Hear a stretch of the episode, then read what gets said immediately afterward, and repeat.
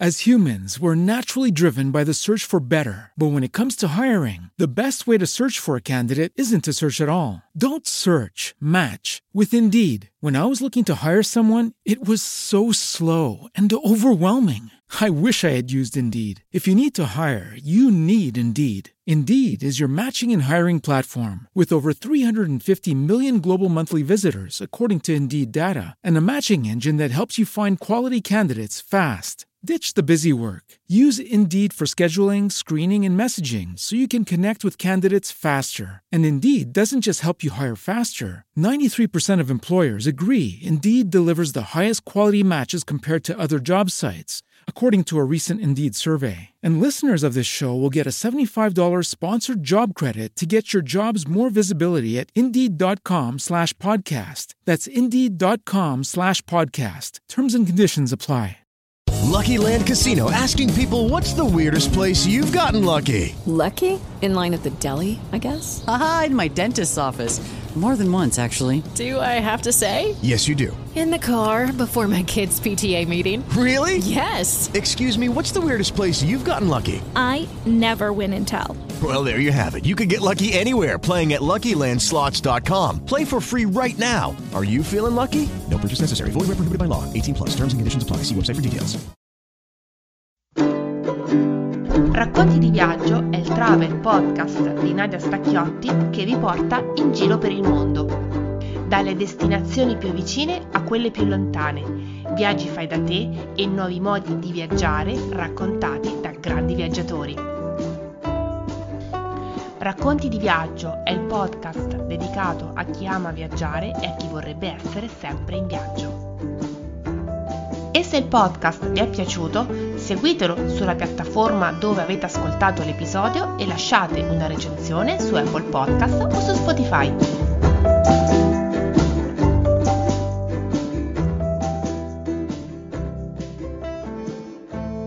Avete anche voi una voglia irrefrenabile di Grecia? Questa puntata è per voi.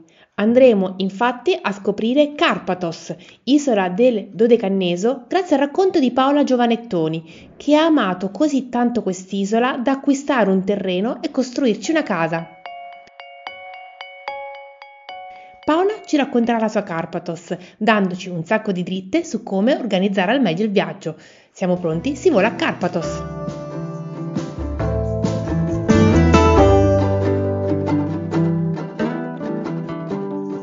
Ciao Paola, benvenuta a Racconti di Viaggio.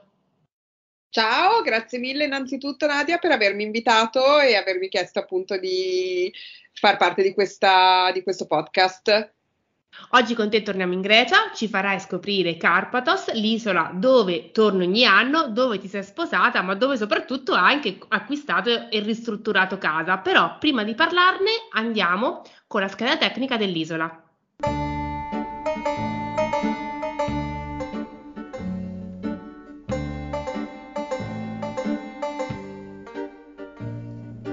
Karpathos è un'isola greca del Dodecaneso, arcipelago di oltre centosessantatré tra isole e isolotti, di cui soltanto ventisei sono abitate, arcipelago che si trova tra l'Europa e l'Asia. Situata tra Creta e Rodi, Karpathos è stata scoperta solo di recente dal turismo. L'isola ha una forma allungata e ospita le montagne più alte dell'arcipelago, grazie ai milleduecentoquindici metri del Monte Lastos. Tratto caratteristico dell'isola è il Maltemi, il vento che spira quasi costantemente da nord e che ne fa una meta ideale anche per gli amanti del surf.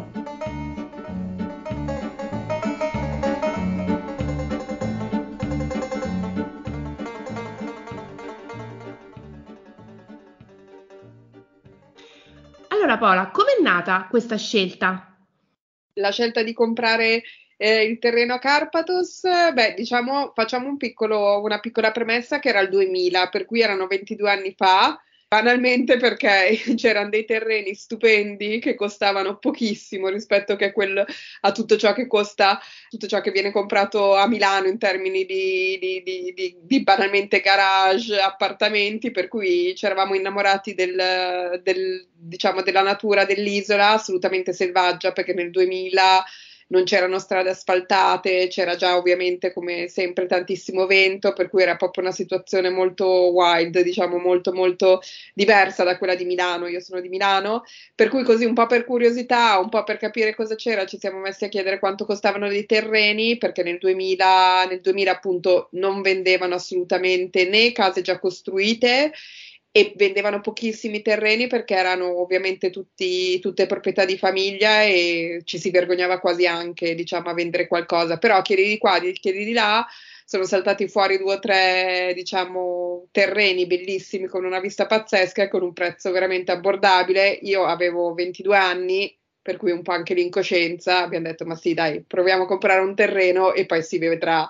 E poi da lì ovviamente è nata la conoscenza con l'architetto, eh, col signore che ci aveva venduto il terreno, super entusiasta, per cui dall'anno dopo ci siamo messi a costruire, per cui diciamo che è stato un po' amore a prima vista, un po' dei prezzi assolutamente accettabili ed abbordabili, e un po' anche quasi l'incoscienza dei, dei venti ventidue anni che non ti fa pensare tanto a cosa faremo, cosa succederà, se poi va male, tutto qua.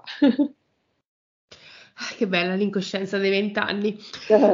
Allora, però prima di parlare degli aspetti più turistici dell'isola, facci sognare un po', descrivici Karpathos in tre immagini e quella che ti ha fatto proprio innamorare di questo luogo. Allora, quello che mi ha fatto innamorare è l'aspetto, il vento fortissimo che a me piace, tant'è che ci sono tantissimi eh, alberi quasi piegati, che mi chiedevo all'inizio perché fossero così, poi l'ho capito per il vento. C'è, un, c'è una diversità di paesaggi pazzesca, tant'è che Karpathos, anche per chi ha girato tanto la Grecia, viene considerata una delle isole che piaccia o meno, ma sicuramente con la varietà dei paesaggi più ampi che ci possano essere, nel senso che eh, le montagne, la montagna più alta arriva a milleduecento metri e si può raggiungere con la macchina, per cui vuol dire che si passa dal mare caraibico, di zone che si chiamano Diakofti, questa spiaggia di Diakofti che è tutta bassissima, brulla, e con la, la spiaggia quasi rosa e l'acqua bianca, a Apella, che è un'altra spiaggia invece che vedi dall'alto, perché appunto ci arrivi eh, facendo questa strada a picco sul mare piena di pini, e, e abbassando il finestrino senti il profumo dei pini marittimi, per cui eh, diciamo che ci sono queste, questi paesaggi completamente diversi, e anche oggi, diciamo nel duemilaventidue, in cui Karpathos è cambiata tanto, c'è una parte molto turistica con un mare bellissimo che è la parte del sud, ed è una parte invece molto più selvaggia con le strade sterrate che è quella del nord, che è completamente diversa da quella del sud. Diciamo che la possibilità in una stessa isola eh, di trovare tante situazioni diverse, sia in termini di paesaggio, sia in termini di affollamento se si parla di vacanze, sia in termini di sensazioni, insomma, dal, dal super verde al super brullo, dal tutto bruciato perché magari l'anno prima c'è stato un incendio, al villaggio di montagna, c'è, c'è tantissimo, e bisogna saperlo scoprire, perché se ci si ferma nei luoghi che sono più conosciuti, che sono Pigadia o Amopi, dove oltretutto la casa io e non dico niente, però ormai sono veramente super super turistici, per cui andare a Karpathos, se fermasse da Mopi, vuol dire perché ho speso così tanto, me ne stavo comunque in Sardegna ed era la stessa cosa. Invece basta spostarsi di qualche chilometro, e anche a Ferragosto, giuro, anche oggi si trovano delle spiagge senza nessuno. Veniamo però agli aspetti più pratici. Come si raggiunge l'isola di Karpathos dall'Italia? Allora, il metodo più, diciamo, più veloce eh, sono i voli charter. Eh, da Milano c'è mh, la compagnia Neos, è una la compagnia storica che fa i voli charter Italia-Grecia, tant'è che appunto anch'io quando sono andata nel duemila tutti pensano che sia andata chissà come, invece già all'epoca c'erano i voli charter, all'epoca erano uno, era uno alla settimana, adesso sono tre, due mi sembra da Milano, più da Bologna, insomma da altre città sono diventati tanti, per cui volo diretto, se, se c'è dalla propria città o da una città vicina, Milano-Karpathos, Italia-Karpathos, oppure si vola su Atene e poi si prende il traghetto, la N E C, e sono più o meno ventidue ore di, di traghetto. Oppure però negli ultimi anni sono, diciamo che ci sono molti voli in meno, si può atterrare a Rodi, e anche a Rodi ci sono traghetti quotidiani che portano all'isola di Karpathos. Il traghetto da Atene ci mette ventiquattro ore, del motivo per cui non tanto per avere fretta, perché comunque è bellissimo anche prendere la nave, però è ovvio che se si hanno sette giorni di vacanza e ne passi due in traghetto diventa un pochino troppo lungo, diciamo, il viaggio. È bellissimo farlo se si ha tempo, però la soluzione migliore è fare o volo diretto, o invece facendo scalo ad Atene si fa Italia-Atene oppure Italia-Rodi, e poi da entrambe le città ci sono dei voli quotidiani piuttosto che dei traghetti. Sì, diciamo che con l'aereo diretto si arriva un pochino prima in queste spiagge paradisiache. Eh, sì, sì, sicuramente l'unica cosa è appunto che i voli sono sempre molto molto cari. Adesso io a memoria conosco sempre i voli appunto da Milano, e adesso noi abbiamo preso i voli diverso tempo fa, erano più o meno quattrocento euro a testa. Credo che adesso più si va avanti verso l'estate si arriva anche a settecento euro a testa di volo diretto, per cui diventa eh, insomma anche abbastanza costosa. Ecco, è un'isola secondo me in cui se, se vuoi fare appunto un volo abbastanza comodo, perché magari si hanno anche figli, da programmare a gennaio, febbraio, quando ci sono già dei, dei costi accessibili, se si vuole un pochino stare attenti al costo. Se no appunto si fa uno scalo ad Atene, però alla, alla fine se devi dormire una notte, sei in quattro, tanto vale spendere settecento euro per volo diretto, onestamente. Veniamo ora al racconto dell'isola. Cosa offre Karpathos al viaggiatore? Allora, i viaggiatori appunto secondo me offre la possibilità di, di scegliere quello che si vuole, nel senso che se si vuole stare eh, perché piace rassicurante l'ombrellone con dietro il bar, piuttosto che Eh, ristorante in cui mangiare, c'è cioè quello super comodo. Ci sono, che non sono il mio genere ovviamente, anche i simili villaggi turistici o l'inclusive, che non è assolutamente il mio genere, però va detto, cosa devo dire, piuttosto che ci sono adesso tantissime anche mh, case private, piuttosto che appartamenti che, che vengono affittati, e poi assolutamente bisogna prendere la macchina per girare e scoprire quello che piace di più, perché appunto ciò che offre è sia la, la zona super comfort, eh, servito e, riferi, e riverito senza nessun problema, piuttosto che con la, spie- con la macchina girare tanto tanto e trovare sempre eh, diciamo situazioni super tranquille se, se lo si desidera.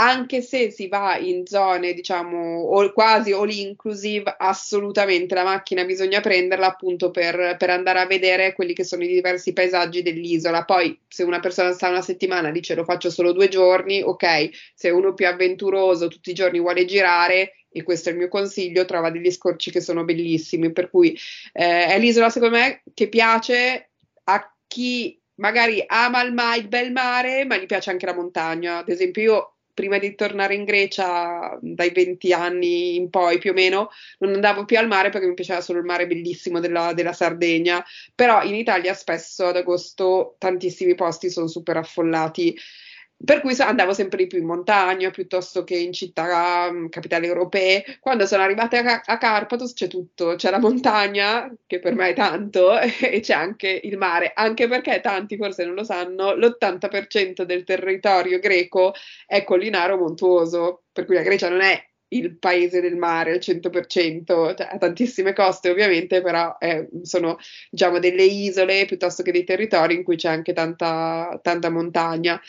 Un'altra cosa secondo me molto carina, che è un, diciamo che è un, non è un, non è un'agenzia di viaggi, però c'è questa, questa associazione che si chiama Ecotourism Karpathos, che appunto al nord, che è la zona ancora più selvaggia, organizza ad esempio la possibilità di andare a raccogliere miele, il miele con gli apicoltori, poi dico apicoltori, poi tutti hanno, hanno delle, delle arnie con il miele, per andare a raccogliere il miele, piuttosto che andare far, a far da mangiare con le signore anziane del nord che si vestono veramente di nero con gli abiti tradizionali.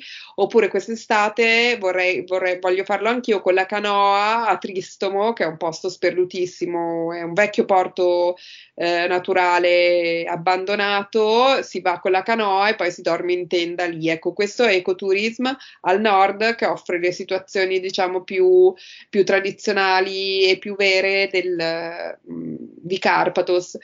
io adesso vado un po' lunga con le risposte, è che secondo me se, se una persona non va non riesce a capire quanto possa essere diverso il, una zona dall'altra di Karpathos, e vanno viste secondo me tutte e due, ci vuole del tempo perché comunque l'isola è molto lunga, appunto montuosa, per cui per andare da una parte all'altra ci si mette tanto, perché è come se fosse un...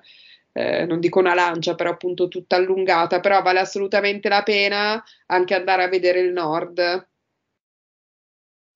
Hai qualche altro consiglio che daresti ad un viaggiatore per scoprire al meglio l'essenza dell'isola, anche se in realtà già ce l'hai dati molti consigli interessanti? Allora, il, il consiglio che darei e che do è quello di andare anche nei villaggi, nei villaggi in montagna, perché ad esempio io non sono ancora stata a Naxos, però so che tantissimi la conoscono e da quello che mi hanno detto, de, da come me l'hanno descritta, deve essere un po' tipo Karpathos, nel senso che ci sono comunque tanti villaggi, e il villaggio in Grecia vuol dire che c'è sempre un Kafeneio, che sono le tavernette, non sono neanche delle taverne, sono come dei bar, i nostri be- vecchi bar in cui ti danno qualcosa da mangiare, da bere, puoi andare a qualsiasi ora, sono sempre aperti, eh, si trovano sempre pe- pe- persone del loco, gente locale, anche anziani piuttosto che uomini che vanno lì a fare due chiacchiere, a bere un bicchiere di uso, di vino, mangiare le olive, e si respira un'aria che è completamente diversa da quella del, del turismo mh, che ormai di massa, insomma, che è arrivato un po' anche in tutte le isole, per cui andare nei villaggi, chiedere anche dove sono i Kafeneio, si chiamano Kafeneio, tanto la gente è super gentile, e poi se si ha voglia, praticamente una sera sì, una sera no, ci sono anche de- dei festival nelle varie appunto cittadine piuttosto che villaggi che celebrano il santo, essendoci appunto tanti tanti villaggi vuol dire che ad Agios Nikolaos, quando c'è San Nicola, fanno la festa per San Nicola, quando ovviamente c'è Eh, il quindici di, di agosto, la festa della Madonna, lì in quel caso sono tutti i villaggi che fanno eh, delle celebrazioni, però basta chiedere in giro e saltano fuori tantissime cose che non sono quelle, diciamo, eh, pubblicizzate sui, sui cataloghi e sui dépliant tradizionali. Ecco, cercare di, di chiedere, domandare, cercare secondo me degli alberghi che siano ancora un po' piccoli e non uh, troppo grandi, a conduzione familiare, io ne co- li conosco tantissimi, per cui se poi qualcuno vuol chiedermi per Karpathos rispondo ovviamente sempre, e anche in quel caso chiedere, cioè parlare con la gente, perché non si, non si arrabbiano per niente, anzi nel momento in cui vedono che una persona è veramente interessata all'isola e a quelle che sono le caratteristiche, un attimo che ti trovi invitato a casa loro una sera sì e una sì a, a mangiare le sfogliatine di verdura che hanno fatto i nonni, oppure il quindici di aprile, scusate, il quindici di agosto, quando aprono tutte le case per, per le, la festa della celebrazione, trovarsi invitati eh, a casa di qualcuno a sentire parlare solo greco e qualche cosa di inglese per farvi interagire. Tu hai detto che in realtà non ci sono grandi guide eh, o mh, riviste che parlano di Karpathos, però c'è il tuo blog, perché tu sei anche una blogger, il tuo blog si chiama my greek salad dot it e racconti tanto di Karpathos ma anche della Grecia, e poi ovviamente penso che ci troveranno anche gli indirizzi di cui, di cui ci parlavi prima. Nel tuo blog tu parli tanto di cibo e di ricette greche, e quindi sono curiosa di sapere com'è la cucina di Karpathos e se c'è qualcosa che è proprio tipico dell'isola. Sì, uh, di tipico assolutamente ci sono questi, si chiamano macaruna, macaruna, macarogna di solito in, in greco sono tipo la pasta, no? Invece macaruna è un, sono delle sorte di gnocchetti fatti con la farina e l'acqua. Io sono valtellinese, adesso non credo che qualcuno sia valtellinese, ma se qualcuno fosse di, della Valchiavenna sono come i gnocchetti della Valchiavenna, insomma sono dei gnocchetti fatti freschi che fanno il pomeriggio le, le signore, fatti a mano, con cui impastano appunto l, la farina e l'acqua. Io ero andata a fare a provare a farli un dieci o quindici anni fa con una signora di Olympos, perché soprattutto ad, ad Olympos, Olympos eh, continuano a farli, e sono ovviamente conditi con una roba tipo centocinquanta chilogrammi di cipolle simili caramellate, buonissime, formaggio grattugiato greco e, e del burro sempre di capra, ma mi fa ridere adesso che me lo chiedi perché l'altro giorno dovevo uscire, c'era mia figlia con la tata, una signora eh, che viene da noi da sempre, che è soltanto per la sera, e stavano cenando perché io dovevo uscire a cena, vado di là e sento mia figlia di dodici anni, la Gioia e Mattia, che le spiegavano cos'erano sti macaruna, perché i miei figli impazziscono per i macaruna, e quella, la Nelli, la tata, diceva ma come faranno a essere così buoni sti cosi che sono sono de- delle robe fatte con la farina e diciamo no Nelly non puoi capire, sono troppo buone, sono troppo buone e se ne manca una, appunto è un primo piatto, un piatto povero come, come in tantissime appunto regioni del nord piuttosto che in, tante, in tanti paesi, ma è buonissimo e occhio anche lì perché non dappertutto li fanno super freschi, cioè non dappertutto c'è la, la nonnina che, che li fa veramente, alcune volte sono industriali, cioè industriali di Karpathos, sai, niente di che, non la Barilla, però insomma non sono proprio quelli super freschi, super morbidi eh, che si devono mangiare e si trovano appunto anche questi nei villaggi, si trovano a Otos, Si, si possono mangiare a Menetes, si mangiano da Rina, a Rina da Piarti, ormai è molto famoso, anche lì sono buonissimi. Sempre a tema cibo, ti va di condividere i tuoi luoghi del cuore, cioè il ristorante tipico, la, la taverna tipica, anzi, dove vai ogni volta che sei a Karpathos? Allora, c'è una taverna che a me piace a Pigadia, che mi piace tantissimo, Pigadia è la, diciamo che è la capitale ma non ha niente a che vedere con la cora, con le core eh, dei paesi piccolini, cioè per, per avere il villaggetto appunto devi andare in montagna. Pigadia invece è la città che conoscono tutti perché dove arriva il traghetto è quella più grande, però anche lì c'è un ristorante molto buono dove fanno i macaruna molto buoni che si chiama Aurea Karpathos. E questo è uno dei miei posti del cuore. Resto a Pigadia, il mio posto del cuore è un, è un bar, è un cocktail bar che si chiama Noi, che e mi piace tantissimo andare anche quando vado a dicembre, perché è un bar che è aperto tutto l'anno, tutto tutto l'anno, per cui non turistico come tantissimi ovviamente che poi d'inverno chiudono, e praticamente è una casa tradizionale del Dodecaneso, che quando tu sei lì anche al bar, al bancone a dicembre, ci sono le porte aperte, vedi il mare col, con la luna che si riflette sul mare, stupendo, stupendo, e c'è questa scalinata da cui, su cui ti puoi sedere per, per bere qualche cosa e di fronte c'è una montagna, ecco quello lì è proprio la mia, la mia situazione magica, che verso le otto di sera quando inizia a diventare buio il cielo vedi questa montagna abbastanza alta tutta nera, poi vedi il mare e vedi la, il, la luce del, del cielo che diventa di un azzurro eh, brillante che poi va a scemare per diventare nero, per cui è questa sagoma nera della montagna e qua torno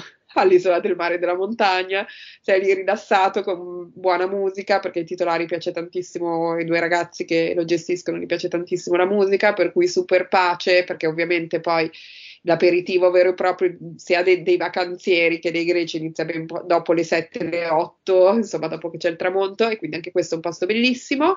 E poi gli altri posti del cuore, l'ho già citato ma ormai è famosissimo, è Rina, la taverna Rina che è da Fiarti, che noi se atterriamo alle due, alle tre, alle quattro del pomeriggio, mia figlia assolutamente non ce n'è con i bagagli nel, diciamo in macchina, modello scappati di casa, perché tra tre valigie, due bambini, la panda piccolina mezza scassata, vabbè ci fermiamo da Starina a mangiare in macaruna, appunto anche se sono le quattro del pomeriggio, tanto cucinano tutto il giorno. Questo è l'altro posto del cuore, poi ce n'è uno che però non dico, non dico il nome, però in cui mi piace andare ad Otos, che è il villaggio, perché andiamo sempre con dei nostri amici che sono originari di lì e, e ci piace andare in un Kafeneio sempre su un po' in montagna, insomma scappiamo dal, dal mare ogni tanto e quindi questi sono i posti del cuore.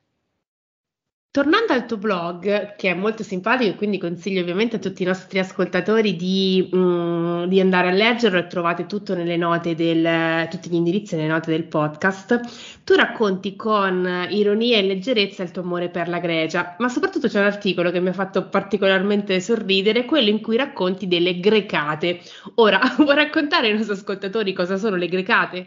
Ma guarda, grecate pensavo fosse una ro- cosa mia, invece abbiamo qualche tempo fa ho fatto un live su Facebook con Maurizio De Rosa, che è tra l'altro una persona stupenda, che è traduttore di tantissimi libri, di, eh, di diciamo romanzi del, eh, di, scritti in greco moderno, um, lui è traduttore di... Um, Maris e della Caristiani, di Caristiani, ed è bravissimo lui, e mi raccontava, è, è, è italiano e abita in Grecia, mi diceva sì sì c'è una parola mh, greca per dire grecate, grecate sono quelle cose che soltanto loro riescono a fare. Adesso io non so quale hai, hai letto di articolo perché ne ho scritti un po', però ad esempio mi mandano una foto per dirti del muro che divide una camera dall'altra in un albergo e l'aria condizionata è piazzata a metà, cioè c'è una specie di buco tra una camera l'al- e l'altra e, e, e l- praticamente l- l'aria condizionata è mezza infilata che va sia da una camera e dall'altra. Allora, cioè, il punto non è tanto dell'aria condizionata mezzo di qua, mezzo di là, il punto è chi tiene il telecomando, cioè tutte queste cose qua che non ce la puoi fare. Ad esempio anche vicino dove siamo noi ad Amopi, che è la zona più turistica di, di Karpathos, allucinante, il tubo dell'acqua gigante tenuto su con quattro sassi, sa Dio come, con un vento della Madonna, e tu dici Dio vede, Dio provvede, cioè io ho visto gli oleandri essere bagnati a mezzogiorno, ragazzi, con un sole che è come quello africano, e sti oleandri rimangono vivi, cioè le grecate sono quelle robe che dici come fai, ma come fai, come fai a fare una roba del genere? Eppure si può fare. Ovviamente, e sopravvivono a tutte, queste dico, sopravvivono anche a ste robe, quello che, che, che poi fa ridere, perché ti dici, vabbè. Sono temprati dal vento, quindi il vento li ha resi più forti anche a queste cose un po' surreali. Noi, Paola, siamo arrivati alla fine di questa nostra bellissima chiacchierata, però prima di salutarci ti vorrei chiedere un souvenir che assolutamente ci consigli di riportarci da un viaggio a Karpathos. Beh, ovviamente, ma io l'ho fatto l'anno scorso da un'altra isola quasi, un terreno, cercate un terreno, uno stablo, tanto trovate anche cose che ormai non costano tanto se vi piace il posto, e assolutamente, t- prendetevi un pezzo di Grecia ovunque andate, se, se avete la possibilità, se vi piace e se pensate che, va- che possa essere il vostro sogno del futuro, perché purtroppo, per fortuna, la Grecia sta diventando sempre più cara, per cui a parte gli scherzi, no vabbè, comprarsi un terreno è una cosa grossa, però visto che appunto anche a me eh, scrivono spessissimo per chiedermi il mio sogno sarebbe questo, il mio sogno sarebbe quell'altro, e spessissimo dicono ah il mio budget eh, è X Y, e dico eh ormai è troppo tardi, tipo fino a tre o quattro anni fa magari sì, adesso non è più il caso, però se appunto lasciando perdere questo che forse anche a livello economico è sempre insomma un tantino sopra la media, che cosa portare a casa? Beh, il souvenir più bello è il ricordo, è il parlare con le persone, l'aver voglia di tornare, l'aver voglia di vedere una Grecia e un, una Grecia che c'è ancora, perché tante volte Karpathos la sento criticata perché dicono che appunto è troppo turistica, è tutto finta, ad Olympos quando vai che ci sono le signore vestite di nero, non è vero, eh, non è così, non è così. È un'isola lontana da tutto, infatti si è sviluppata to- turisticamente molto, molto tardi, perché anche ad Atene non sapeva neanche dove fosse, cioè ci mette ventiquattro ore la nave a arrivare banalmente, eh, per cui c'è stato questo turismo, un'impennata di turismo, qualcuno ha un po' esagerato, qualcuno no, però è, è veramente greca, cioè lasciate perdere i posti super turistici, andate in giro, il souvenir più bello è la voglia di tornare avendo conosciuto l'isola.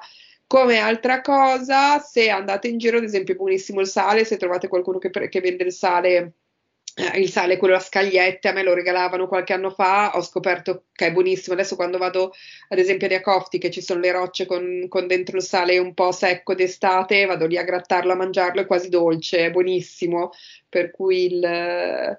diciamo dei, dei sacchettini di sale, le spezie, le cose che sono insomma secondo me più, più tradizionali, piuttosto che le cinesate, come dico io, piuttosto che una bottiglia di, di, di, di... Ah no, c'è anche un'azienda che fa del vino adesso, se uno riesce a portarselo a casa c'è un'azienda che fa del vino, insomma ci sono un po' di prodotti locali, che è la cosa secondo me sempre migliore. Di certo il, quello del terreno è il souvenir più particolare che in oltre cinquanta puntate di questo podcast mi è stato, mi è stato raccontato. Bene, sono contenta, allora non sono andata troppo fuori, fuori tema rispetto anche a altre risposte. Io Paola ti ringrazio per il viaggio che ci hai fatto fare nella tua Grecia e a Karpathos. Ricorda a chi ci ascolta il tuo blog che è my greek salad dot it, dove trovate tanti suggerimenti e poi, come detto, sei disponibile anche per qualche, dare qualche dritta a chi volesse organizzare un viaggio sull'isola. Assolutamente. E io ringrazio voi che ci avete ascoltate. E come sempre vi do appuntamento al prossimo episodio e al prossimo viaggio.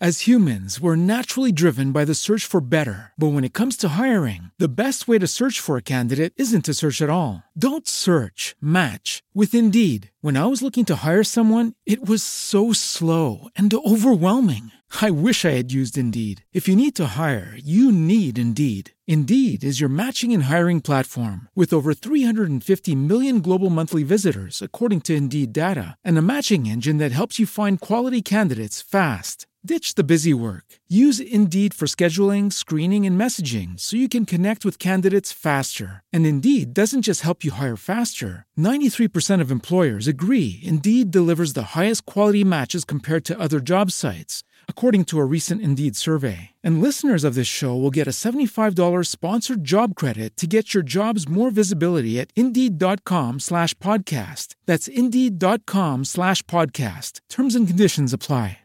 With the Lucky Land Slots, you can get lucky just about anywhere. This is your captain speaking. Uh, we've got clear runway and the weather's fine, but we're just going to circle up here a while and uh, get lucky. No, no, nothing like that. It's just these cash prizes add up quick. So I suggest you sit back, keep your tray table upright, and start getting lucky. Play for free at Lucky Land Slots dot com. Are you feeling lucky? No purchase necessary. Void where prohibited by law. eighteen plus terms and conditions apply. See website for details.